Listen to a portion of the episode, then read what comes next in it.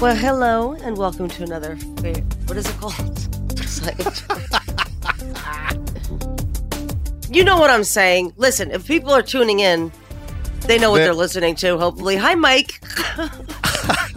Hi, Lee.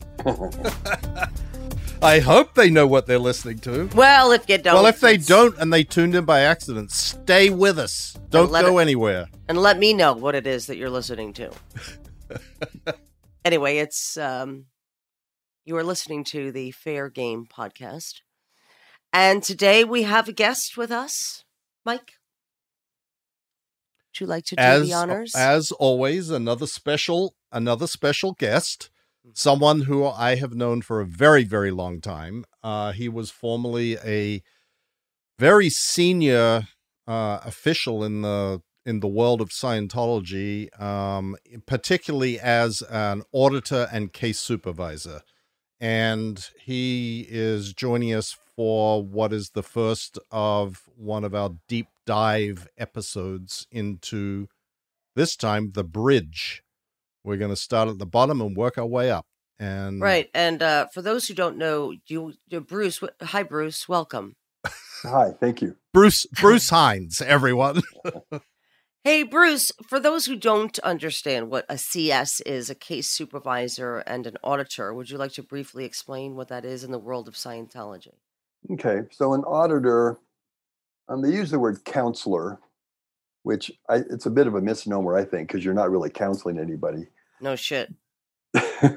but um, in the in the outside world, the WOG world, um, you know, with psychologists and stuff, they're, they're sometimes referred to as counselors. They do counseling.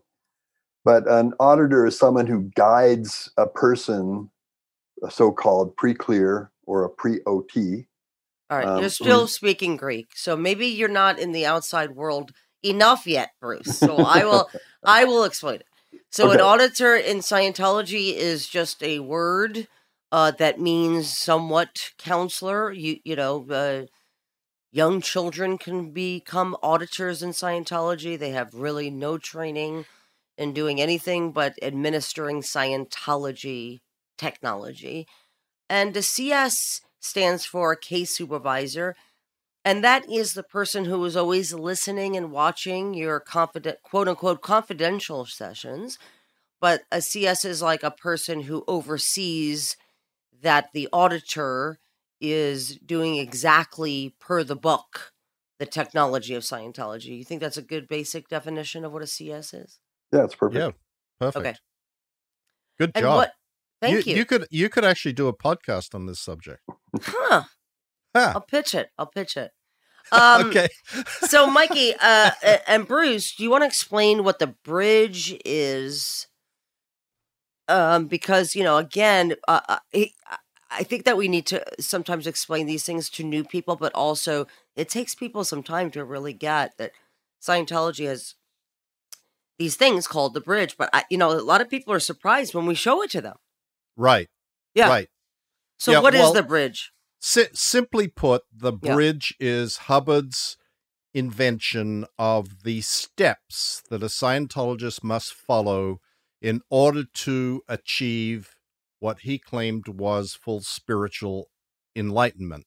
Mhm. It is a series of sequential things that one must do, and you can't move on to the next one until you've paid for and participated in the one before. So he called it a bridge because he said it was the pathway or the bridge to move from a lower state of existence to this higher state of existence that he promised Scientology would provide everyone. Right. And then um, let's post this on our webs on your blog, Mike, the bridge as well, the full bridge, Yeah. and onto the the fairgame.com, bec- podcast.com, right? Right. Because, uh, Fairgamepodcast.com. Yeah, because there's two sides to this bridge, and, and like Mike mentioned, these things are predetermined. It's not like a you know real counseling session where you're allowed to speak about things that maybe you think are bothering you or are bothering you, and th- this is not that. Scientology is a very specific, like you just have to do how they say it, how it's laid out here on the bridge. And there's two sides. One's the training side, and the other side is called processing, which is another word for um, uh, what um, Auditing, Which is- counseling, yeah. whatever. Okay. Yeah. All right. So let's take a stab at this. Bruce, what Yeah. do you say? Sounds good. I, I figured, Leah, we could start with the introductory levels of like because this this bridge has sort of three main parts the Mhm. introduction and indoctrination into Scientology, and Mhm. then the levels of Dynamics and Scientology that get you up to the state of clear, and then the so called operating Thetan or OT levels, which is the sort of ultimate uh, thing to be accomplished in Scientology.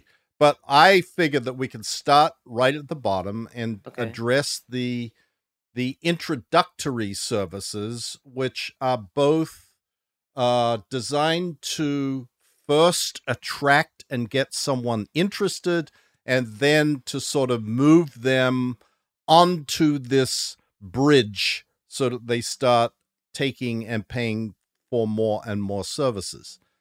Right. Um, And, the one thing I wanted to ask Bruce before we start, Bruce, Yeah. I mentioned at the top, like, you know, people are not really allowed to talk about the things that they want to talk about, things they think are bothering them in their lives.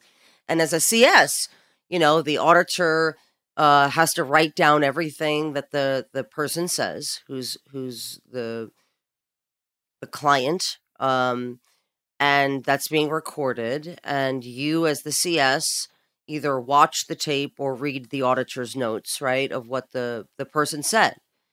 And I'm sure this has come across your desk as a CS where you have somebody who's like, listen, you know, I just don't want to do this stuff. I want to talk about the loss of my dad, the loss of my mom, or and as a CS, what what are you what do you think when you when you see those things in in people's folders where they're paying for this, but being saying they don't this is not helping them or they want to move on to something else or they want to do something different as a cs what did you think and do when you saw that Well, as a CS, um, first of all, there's sort of this general premise that the person being audited, he doesn't know what's wrong with him.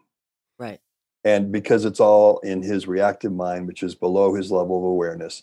And so you have to guide that person through these specific steps. hmm And if he's trying to say, oh, well, listen, I'm interested in something else, Mhm. um, there's sort of twofold thing there. The, the key would be how the auditor handles that. Mhm. And so that would be an, an origination, which you handle as an auditor according to a certain way. And if the auditor didn't do that, if he didn't kind of acknowledge that person and smoothly get them back on the process that the auditor is trying to do, that auditor would get corrected or right so so so the first so taking up your first point it's it's not so much that the person was saying i don't want to do something. Your focus as a cs was to make sure that the auditor acknowledged it correctly and just got them onto the thing that they're supposed to be doing not the thing that they wanted to do. Right. Okay And al- along with that goes the idea that if you were to allow that pre-clear, that Yeah. client to Mhm. direct what he's going to talk about, you would be doing him a disservice. which is interesting right because in real therapy uh, i mean you're talk you're paying for it you're talk i mean not that that a, a good therapist wouldn't but they certainly wouldn't wouldn't think that you know not what you're talking about and that you need to be redirected to do just what you think the person should be doing interesting yeah okay so it really isn't about the person really getting better it's about them moving on the precise points of the bridge. Right. Yeah. But Which you're not is- and thinking the, that. and, the, and yeah. the theory the theory and what you are told constantly is yeah. That by doing that and by following these exact steps you will ultimately attain this great state or relief from whatever the problem is etc etc you just have to like trust the process. And if you trust the process you'll eventually get there. And there's no deviating from that process as bruce said it's uh, clearly laid out. This is what you do. And once you've done this, you now do this. And once you've done that, you now do that. And now you address communication. And now you address problems. And now you Mm-hmm. address relief. And like, there are all these things that are like laid out very, very specifically, which ultimately we'll get to and go through in some detail because it, it's, it's interesting to look at it now in hindsight and go, wow, this is this is some um this is some system that yeah. Hubbard developed here that uh really kind of traps you. But oh yeah, let let's let's get sure. let's Go. let's deal with the with the introduction because Okay. one of one of the most important things in Scientology is to get new people in. hmm And th- this is uh, an area that they're having a great deal of difficulty with now because everybody's got Google. So it's Mhm. not quite so easy to get people to come into Scientology as it used to be when they didn't really have anywhere to go to find out anything other than what they were being told by the person that was trying to get them in. Right. But there are two main avenues that Scientology uses to attract new customers. One is this thing called testing, and the other is using the e meter as a sort of a gimmick uh, The stress test that they give out on the street. introduction that they, that they Yeah. try and attract people with. hmm But let, let's go to the, the tests first, Leah, because Okay. this is the most common thing. When you're walking down the street, someone who's a Scientology staff member uh, called a body router in Scientology. Right. Literally, I am going to move your body into our building and sit you down and get you to carry out a test. And Mhm. it's called a personality test hmm and it is variously known as the Oxford Capacity Analysis, the OCA, the Personality Test, the APA, the American something or other analysis, blah, blah, blah, blah. And this is a completely invented um, tool that Hubbard originally had someone create for him back in the Mhm. 50s and then updated it subsequently. And it is a tool that, you know, you sit and you fill out 200 questions with uh, mostly or more inclined, Yeah. uh, don't know, or less inclined. And then you get this graph presented or shown to you. The trick of this, it's like a, a carnival trick. Every person that takes this test fails, meaning they are told that there are things that are wrong with them that this test shows, hmm and that only Scientology can help them solve that particular problem. Right. And this is uh this is something that is uh, is, is used extremely broadly in Scientology and has had some success. Uh you know, I, I when I was preparing for this thing, I went and looked up some of the stuff that Hubbard said about how you deal with these people, like how you get new people into Scientology and what they do, and what sort of person you want to have dealing with these new public, which are called, in Hubbard's term and in Scientology, raw meat. Right. That's what that's what the WOGs, the non-Scientologists who are potential c- new customers are called in Scientology Mhm. raw meat. Yeah. And he wrote this this thing that says that and and all of this is with the idea that you have to have a constant flow of people coming into Scientology in order to generate income because everybody has to pay for these so the the only services that are free in Scientology is like this test or showing you a free film at the outset or this e-meter stress test they're free and they are in designed to get you to then take your first paid service right. which is a uh, And the first paid services generally are very inexpensive and made to seem very appealing, and they've got nothing. We'll, we'll get to them. I found it fascinating when I looked at this policy letter by Hubbard, where he says that the people that you select to deal with the raw meat are. This is what it says control equals income. Dominance of others is a control symptom. We're not looking for pleasant control, we are looking for effective control. It is necessary that our best controlled people come into the closest contact with the public. Income is proportional to the control exertion of our personnel. And that pretty much sums up the entirety of the subject of getting new people into Scientology. Right. Yeah. And and and you're and to just add to that, I don't know if you want to go through this, Mike, but uh if you notice that the introductory services on the bridge. Yeah. And anybody can, you know, look this up. It'll be on Mike's blog and on our website. Uh, they have uh, book one route. They have the anatomy of human mind route, purification route, the way to happiness route, and the Hubbard key to life course route. Now, these uh, introductory services are not on the bridge. Everybody, they're not even on the bridge. It's it's it's below the bridge, right? This right. is the although the purification route is right purification rundown. Well, see, some of these are funny. They're introductory routes, but they're also uh, the beginning of the bridge. Yeah, things. because because the purification rundown is mandatory.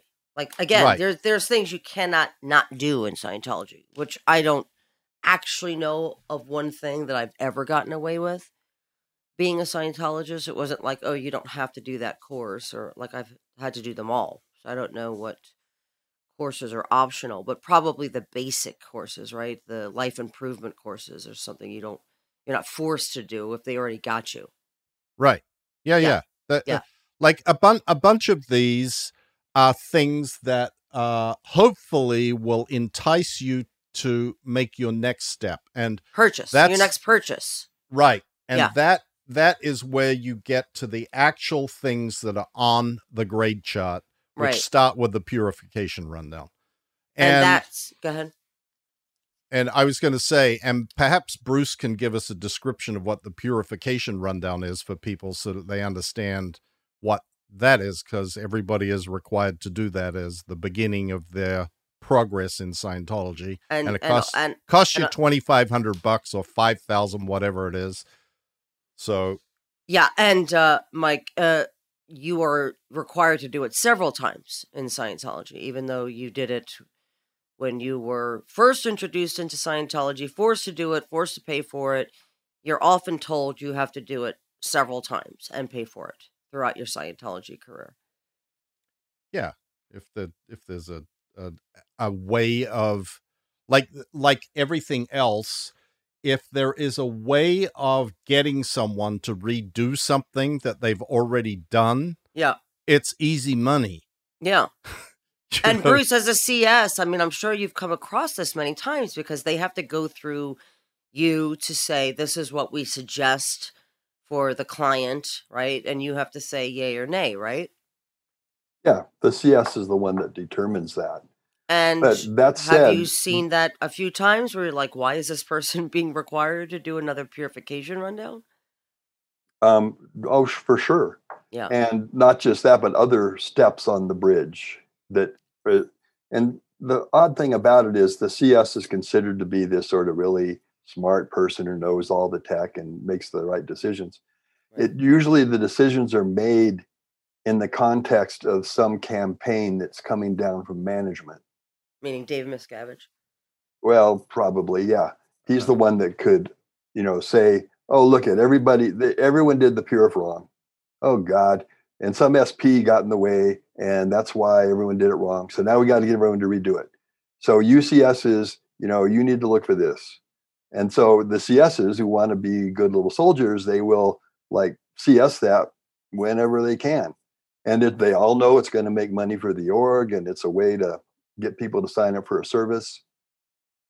So, you know, the CS should be the idea is that the CS is uncompromising, is just going to do what's standard, but that's not true. Right, right, right. And and by the way, what is standard? I mean, yeah.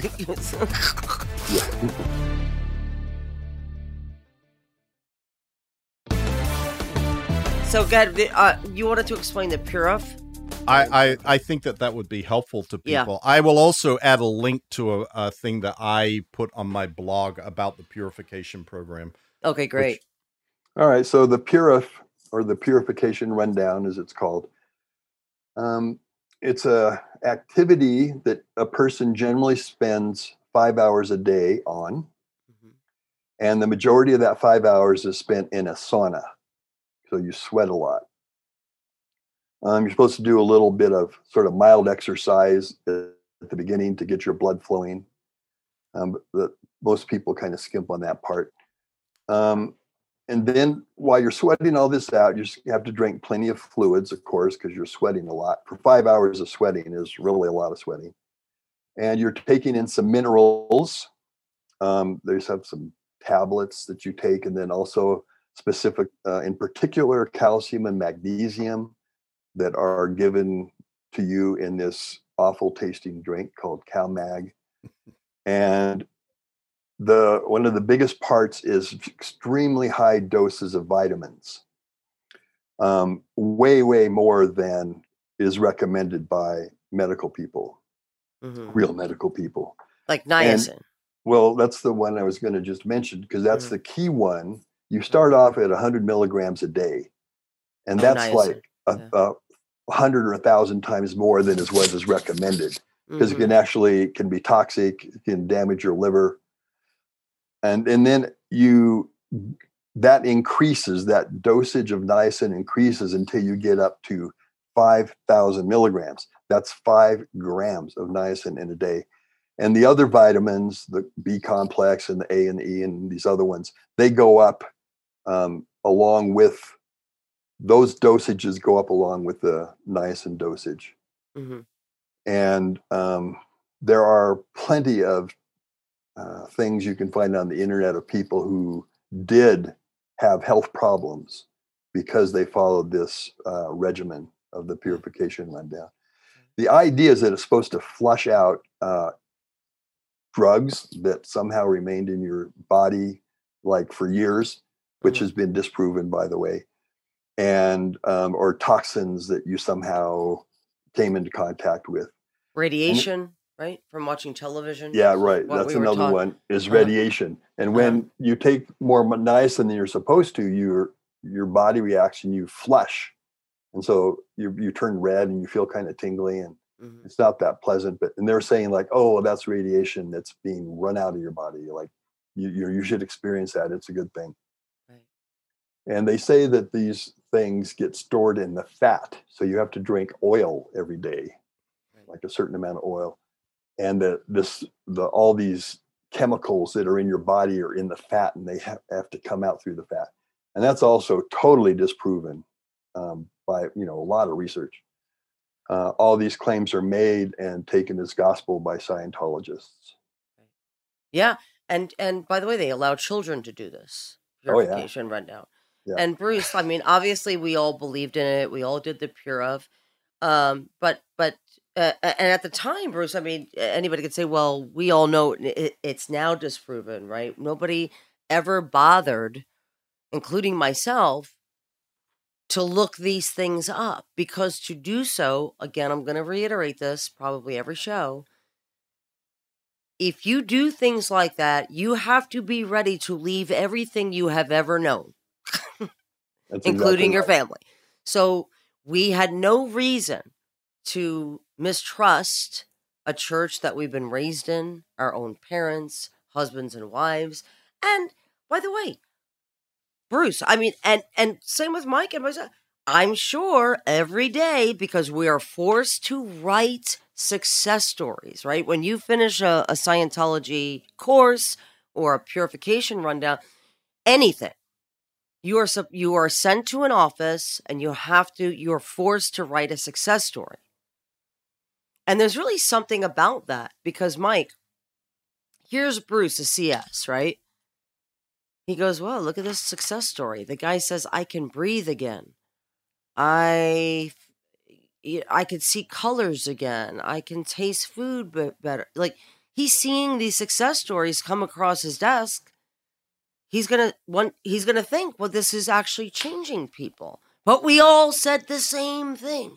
Of because course, because because you're reading them too. Yes. I mean, the purpose of these success stories is for publication. right. In fact, you have to sign okay to okay to publish, at the end. right. And and what happens is this is like um, it's like you're bullied into writing this fictional story of what you what you are now feeling and what the end phenomena is because you're like, well, I'll have to redo it if I don't say I want to write a success story or that I don't feel any better, right, Mike? Like, Of of course, yeah. But there's also Yeah. there's also this concept of peer pressure, Leah, yes, which is yes, yeah, inordinately powerful force.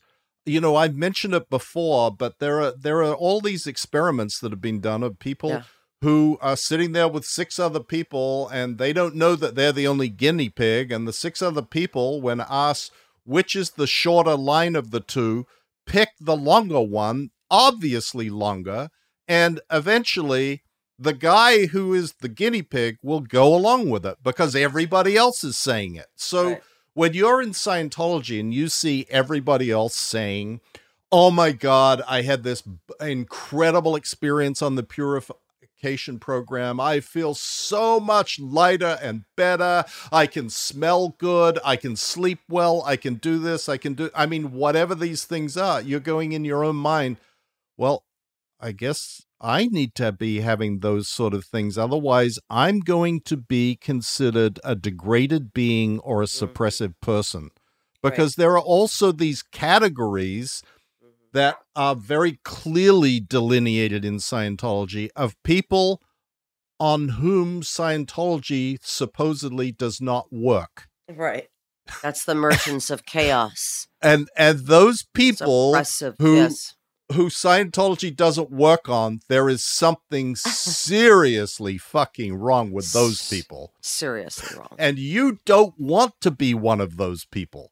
Right. You you do, it's like that yeah, so you get you go along with the program. You're right. Yeah. Exactly. And so Yeah. it's not even it's not even necessarily bullying. It's this idea that you get this group of people and everybody's saying the same shit and they're all like, "Ho oh, wow, wow, this is great. This is great." And and the people are sort of standing around who haven't done it yet going, "Well, boy, I hope I make that. I hope that happens to me." And then when they get on it, they go, "Well, I better be saying something good otherwise I'm going to be treated as a pariah."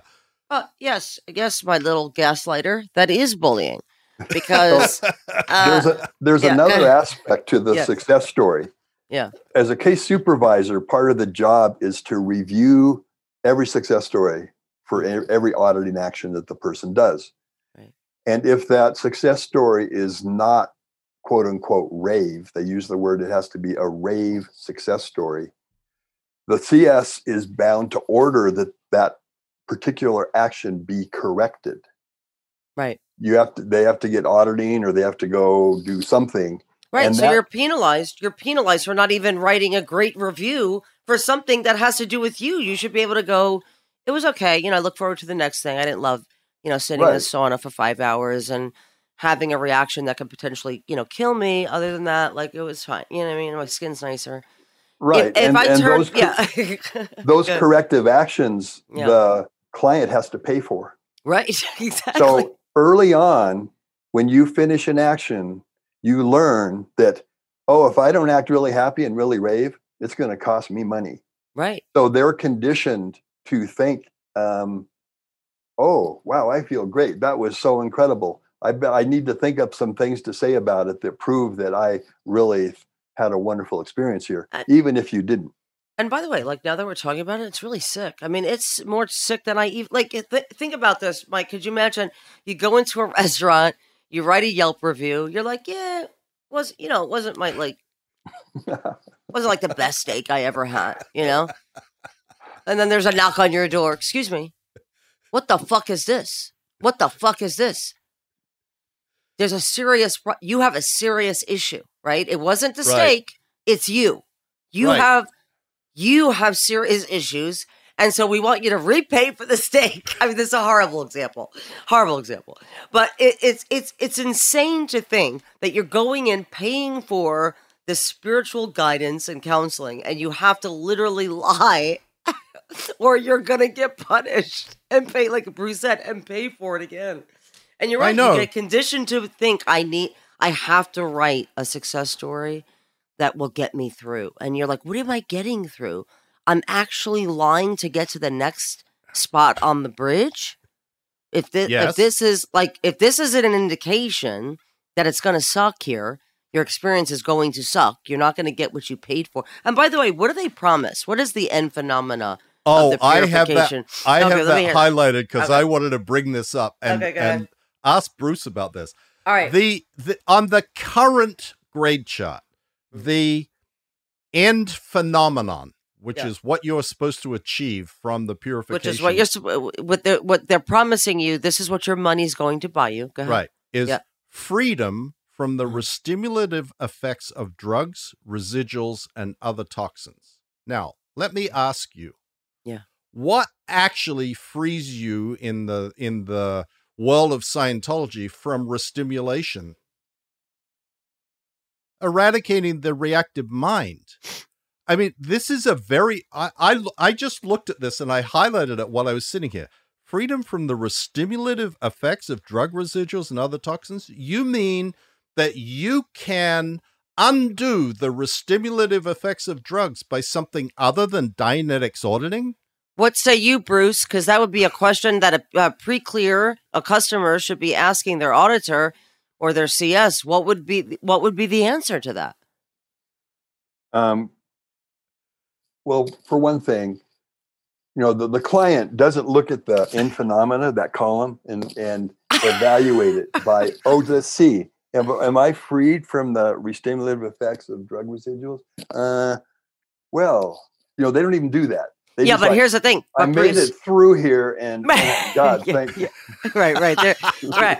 You're right. They they don't want to question. You're right. They're like, don't give a shit. They're like, let me just get through this. I don't give a fuck. What what you supposedly you're supposed to be giving me here? Because you know, you know, Leah, if you wrote a success story saying, "I am now free from the restimulative effects of drug residuals and other toxins," that Mm. would not be considered a rave success story.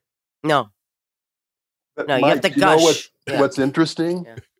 is that you're not saying the drug residuals are out of my body. You're saying Right. they're not restimulating me. So Right. I, I wonder if it's a legal out for them because it's been proven that it doesn't get rid of any drug residuals.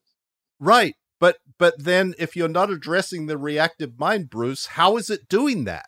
well, I know, I get that point too. But I'm just wondering if it's some sort of protection to them, the way they word that. Oh, Probably. probably. Oh, yeah. all of these all of these wordings are really crazy now.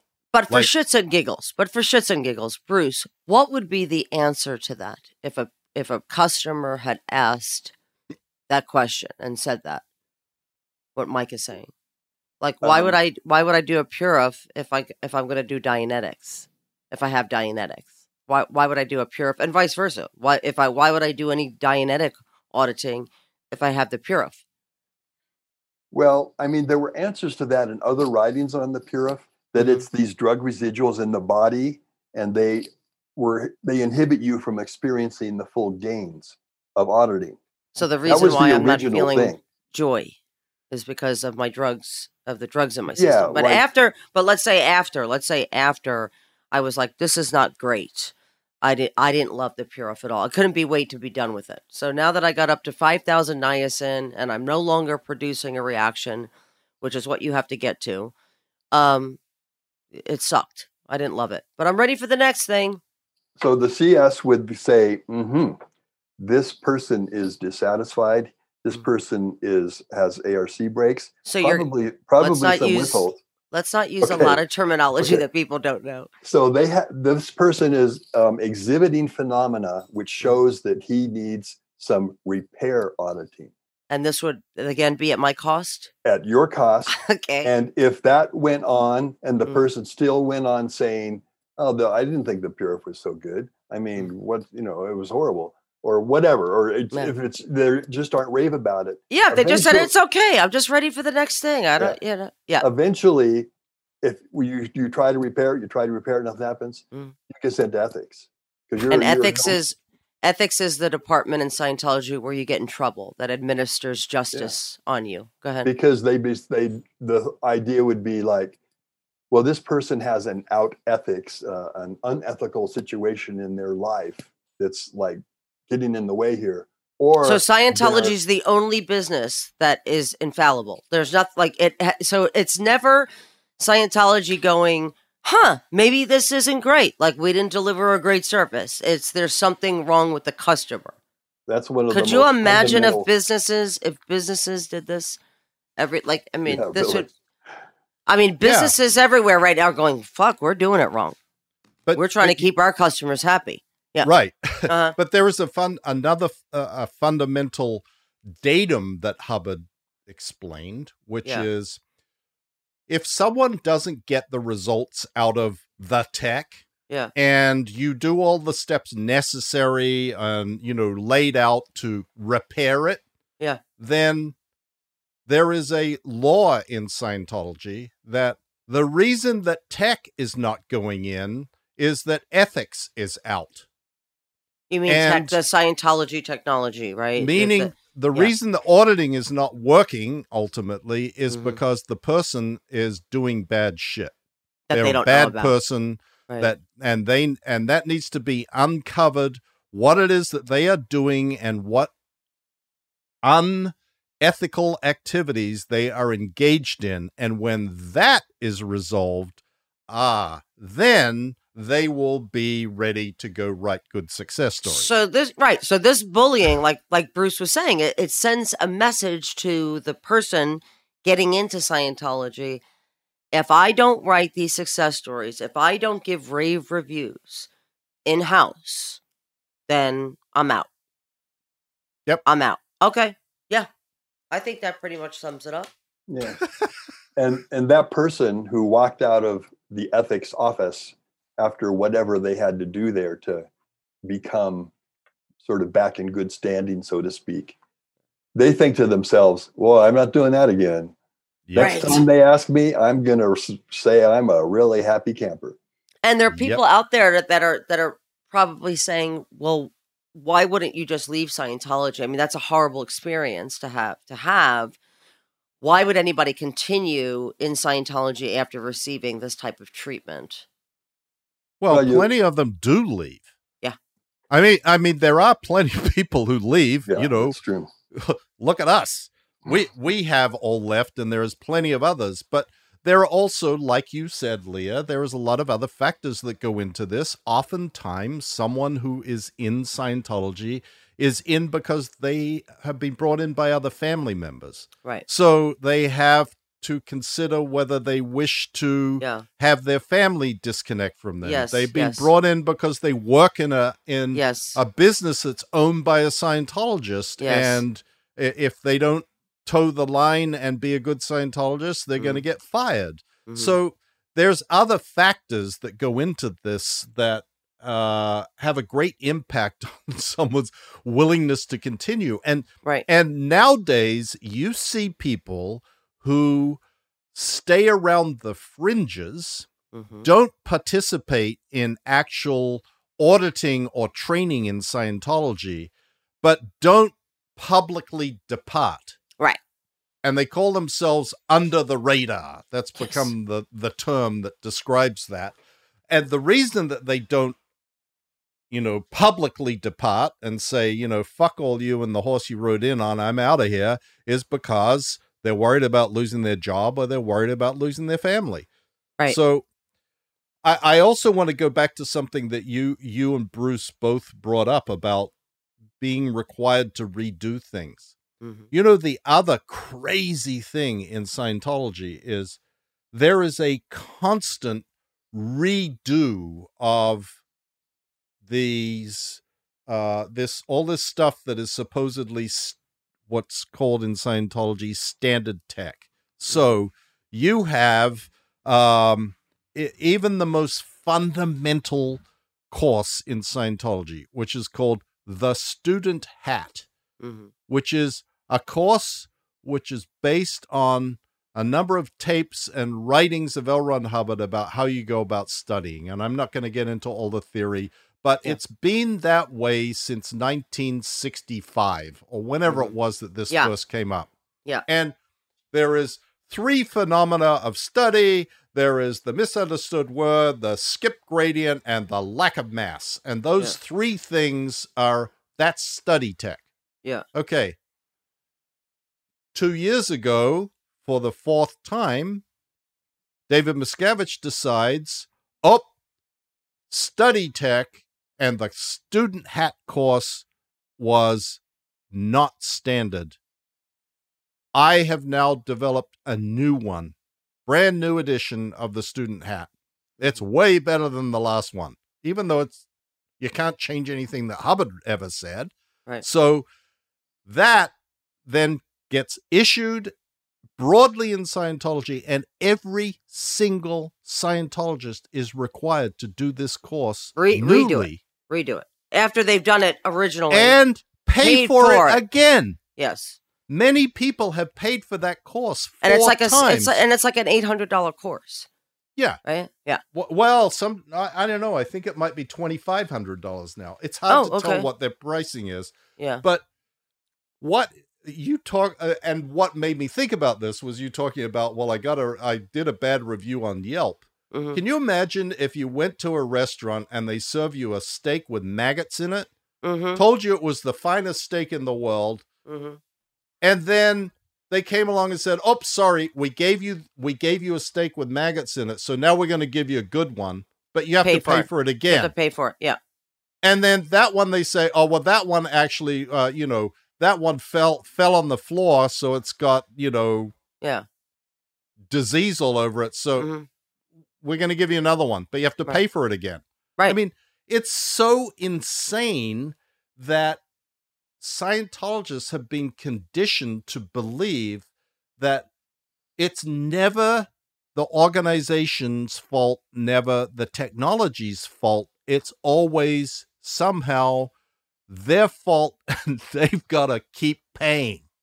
Well, I mean, it's. I think, yeah, you're right, and I and Bruce, I, you know, I have firsthand experience of this because I remember, you know, constantly being told, you know, I got to redo this, redo that. And I go, so who fucked this one up now? Oh, it was the public. You know, when when it was published, the Dianetics, when it was printed, there were typos in it. I go, so whose fucking fault is that? Why do I got to pay for that again? Well, I mean, you have to pay for it because you know, look, you know, we're we, you know, Sea Org members they get fifty dollars a week, and you know, you you pay for it because you want to support your church, Leah. That, I mean, that's why you pay for it, okay? And throughout my Scientology career, I was like, so this was fucked up, and that's fucked up, and I got to redo this again, buy this book book package again. Is there ever a time you guys are responsible for the condition that you're in? Because that's what we're told and the CS would then CS me for interrogations. There's something wrong with Leah. Again, she's questioning things. She's got crimes that she's hiding from us. She's critical of us and critical in a bad way.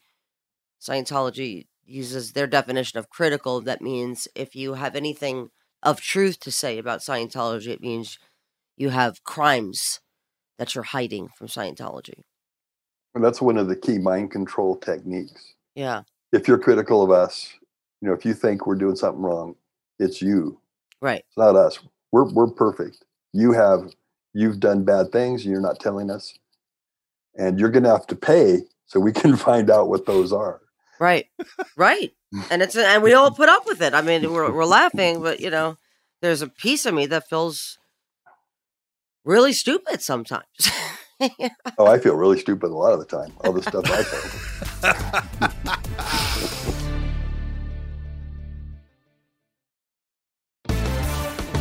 Well, we're not as stupid as the people that are still there doing it. Yeah, that's right. There's something to That's said always for the plus yeah. because it's gotten like it's gotten way worse even than when any of us were there. I mean, Yeah. it's it's absurd the things Yeah. that they are doing now. And like this student hat thing is like the classic example. I mean, Right. and- And, again, and again, let's remember these are mandatory courses. These are not optional things you could do. The bridge cost money. Right. They are not optional. right. Let's go. Let's go over the key to li- uh, key to life course. oh, I know That's another- lot about the key. to That's life. another introductory service. Can you talk a little bit about the key to life course, Mike? And what and what is the end phenomena of this? Do you know? what are they I selling here? I, I don't know. I don't know what that is. Uh, but the key to life course Teaches course- someone to become literate, a literate Scientologist who can express himself easily and clearly, both verbally and in writing, and can fully understand the communication he receives from others. Oh, there you go. Excellent. Yeah.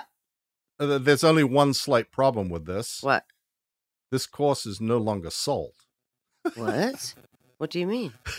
It. This is one of those ones that at some point David Miscavige decided that this course was a squirrel course, that it was out tech, that Mhm. it wasn't standard, so Mhm. it is no longer available. You cannot get this course in Scientology anymore. Well, I want you to know that kills me because I hated this course. It was a, I want to say six thousand or eight thousand dollar course, Mike. probably. I mean, the volumes, uh, the the voluminous books of. Uh, we had to look up the letter, uh, the word A, and had, that had twenty five definitions. This, this was one of the worst courses ever, like this in the solo course. And it was a fortune. And so, Mike, what? You, why, why were you laughing? Because what did you have to do with this course? Um, I was the first guinea pig, along with three other people, to ever do this course. Oh my god! And what did you think? Before before it was published or released, I was the person. I was brought to the international base at, at uh, Gilman Hot Springs, Uh, along with uh, three other people from the Commodore's messenger organization, and put through this course when it was still, uh, you know, pilot. handwritten, typed on uh, eight and a half by 11 sheets of paper with little stick drawings, because there's a lot of drawings in this, if you remember. There's Yeah. cartoons now that were done by Disney artists and et cetera, et cetera. But back then it was stick men. And this course was Hubbard's latest solution to the fact that staff were incompetent. Right. There were many, many things in Scientology, including what they call now superpower, which is the the great uh, thing that is provided only at the flag service organization. Superpower originally started as Hubbard's uh, solution to how incompetent all the the people at the international base he he claimed that how incompetent they all were and so they needed all these different things. And that was the same with key to life. The fact that they could not read and understand english was the fundamental cause of all the problems in scientology. Hmm. and this is this is sort of another thing that i know bruce is very familiar with the fads in scientology are astonishing you go from and that was what he was talking about the the case supervisors in organizations around the world are suddenly told you need to do x because something some it's some new fad and everybody then gets put onto whatever the new Right. fad is for as Yeah. long as that lasts and then move on to the next thing and for a Mhm. while key to life was the big fad and it was the the solution to all problems. Everybody that had an issue uh, everybody who wasn't making it through the ot levels who wasn't getting through the purif who wasn't getting through this they had to be put on the key to life because that was the solution. Until subsequently the next problem and the next big fad comes and now it's you have to do what's called TRs and objectives which is these weird drills that you do and that became the next big fad Mhm. so i'm sure bruce you've seen i mean just like i have and leah has fads in Scientology are the are the sort of the standard practice. Yeah, you know, there's a couple aspects of that. Um, one, whatever is written in Scientology, whatever piece of tech, you can find it another place where something is written that contradicts that. So you can right. always go to the other thing. Yeah. In uh, when I was in senior CS int office, senior CS international, um, I was assigned to do an eval, and the subject of the eval was that the tech stats, the delivery statistics, um, and this is how much auditing, how many student points, and um, values of services delivered. They had dropped uh, internationally from a point, I think, if I remember, it was in 1989. That was the highest they'd ever gotten, and they haven't been even close to that since. But um, in my evaluation, which I don't know if I can go into explaining what an eval is, but anyway, I found that it was the implementation of the key to life delivery um, that had pulled all of the technical staff in Scientology organizations around the world off of what they were doing. And they were forced to be sent to Los Angeles for special training on key to life. And basically, the technical delivery areas of every org in the world was uh, torn apart. So I put this in my eval, but it didn't get approved, obviously. But um, that all came from the very top. RTC was the one that ran that, um, the Religious Technology Center. They were the ones that heavily pushed that all the orgs send these people to get training on on key to life, and then everybody, even if you were in the middle of some other auditing, you know, step on the bridge or auditing action, they had to go on to key to life, and it really messed everything up for, for what they had going. Now, what they had going before was still bad, right. but it it still with the success they were having in in my well, view that that was a turning point. Well, when we talk about success, uh, when it comes to Scientology, we're talking we're not talking about people getting better in life, people no, being it's their statistics. Right, their own statistic which is, you know, people in in the chair, people buying services. So it's never based on anything that's that's decent or church like. I mean, it's based on statistics like as any in any other business. Yeah. And uh, keep pushing that because I want to just remind people that, that we're talking about a tax exempt church, not a business. Right. Uh, which the, which yeah, brings up yeah. the point that we always want to make in every edition of the Fair Game podcast. Yes. There is in Scientology a price list yes. for services. Right. In fact, there it is, is not tithing, is not what you want to give. Price yes. For yes. every single thing. And like I said, the only things that you get for free in Scientology are the first baited hook with tests or e-meter stress test or whatever. Those yeah. things are the only things that are free. And then there are beginning services like these life improvement courses that may be you know, 65 or a $100 or whatever as sort of a, a, the next step from free to now just a bit of money to hmm. then you get to the real shit and where where you're expected to really hand over some bucks for everything that all of those things have an exact price that you get discounts if you pay for more of them in advance you get discounts you get commissions you get this you get that it's all entirely and utterly commercial. And this is what is so hard to understand as how the IRS managed to, to, to accept that even in the face of a Supreme Court decision which said that this is absolutely a quid pro quo and is not tax deductible. But nevertheless, there we go. And not only that, there are people in Scientology. I read that quote earlier on where yeah. we talk about where he talks about control and controlling people. There are people in Scientology who are fundraisers and they're called registrars in Scientology. And their job is to get people's money. And they are trained to extract money. They are required to do a course of salesmanship called Big League Sales.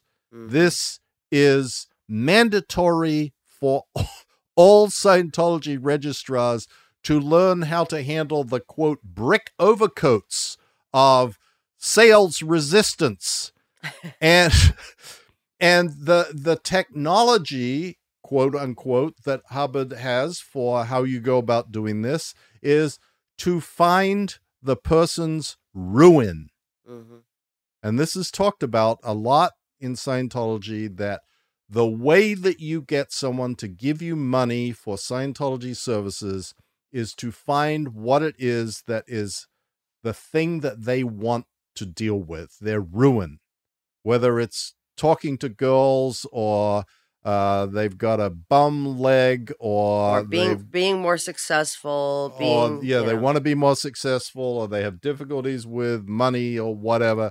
That if you can isolate exactly what that is and start pushing on that and tell them that Scientology will handle that problem, and that is the exact phrase.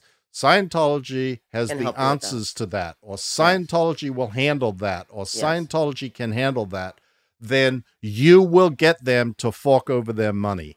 Right. And I want to say something else, and I know I'm talking a lot in this episode, but I want to say something else about the handing over of money. Money and the fact that you have invested money in doing this service, whether it's auditing, whether it's the purification program, the key to life, or whatever, is another powerful motivation as to why you want it to work and why you will write a success story saying that it did because you have invested in that service. yeah, with your time and money. Yes. Yeah. And emotion. Yeah, because listen, you know, I have a therapist. She's not free, Right. But it's not I don't I don't have to talk to her. I don't have to do it. And I either see changes in my life or I don't. She's not forcing me to write success stories if I say, "Hey, listen, I, you know, I'm good. We don't need to talk for right now." Okay, honey. You know, there's no no one showing up to my house. My family's not putting pressure. Why are you not talking to your therapist? You know, what are you doing to your life? Your your eternity is at stake and all this. And big difference. Big difference. And she has cre- credentials. Let's not forget no nothing in Scientology is scientific. Nothing in Scientology is beneficial is from anything that is maybe useful in one of the basic courses comes from someplace else doesn't even come from scientology so anyway i, I only wanted to make that point Go. So, m- Yeah. m- Yeah, Mike, ahead, on the subject of the ruin, if we could circle back to the Oxford capacity analysis for a second. Yes. Um, so that's one of the tools used on for particularly on new people to find a person's ruin. And um, this test is so fraudulent. There were some people in England uh, in the late '60s who they went into different Scientology orgs. They were not Scientologists, and they wanted they were trying to see what this Oxford capacity analysis was, and they had a strategy on how they were going to answer the questions. And so one person did it totally randomly. They didn't even read the question. The, um, the, the other person had a system whereby if the question ended in a consonant in the first half of the alphabet, they answered yes. If it ended in a consonant in the second half of the alphabet, they answered no. And if it ended in a vowel, they answered maybe. And then the, the third person did just the opposite of that. Um, there was another person who went in and just answered maybe on every single question. And they all ended up with this test result where it's low on the left, low on the right. And these are in areas where it says right on the evaluation graph that you get that this needs urgent attention. These are points that need urgent attention. And they use those points. You're going to be almost regardless how you do the test, how good you are, you're going to end up with these points that quote unquote need urgent attention. And the person who then evaluates the uh, the graph, the OCA, who is actually a salesperson, they use that to dig into your life and f- try to find what it is that's ruining it. And that's one of the key mechanisms on how they get people hooked at the beginning. Once you start get take that initial bite, they have other mechanisms, but that first bite is really really key. And also, I want to make sure that we we understand when we say, you know, because it sounds like it's a good thing when you're saying they're trying to find the thing that ruins the person. You know, a ruin in Scientology is just a way in to get the person's money. They actually don't take whatever. Like if somebody says, "Look, you know, I lost uh, my wife or husband or or you know partner in life, and that's ruining my life." Your only answer is Scientology can help you with that. That's not written down anywhere. Like we should really help this person get through this very horrible time of their life. Like that's just, they're just looking for a string to pull to get you to pay money in Scientology. They're not actually looking to help you. Exactly. Right. Yeah. yeah, okay, 'cause yeah. I- It, it yeah. is a technique Yes, yes. to- a sales technique. to yeah. get you uh, to remove the bricks in the brick overcoat of sales resistance. Yes. Yes. Yes. That is exactly. exactly what Yes. it is. Yes, just want to remind people because I because I was sitting here going, well, that's not so bad. I mean, they should find, you know, somebody to care about what's ruining your life is a beautiful thing to help you with that. You know what I mean? Right. But that's not the purpose of it. The purpose Right. is is to get the like exactly what Mike said to remove the block so they can get your money. Right. And and it whatever that is, that ruin, just like we talked about earlier, Yeah. that isn't what will be addressed. No.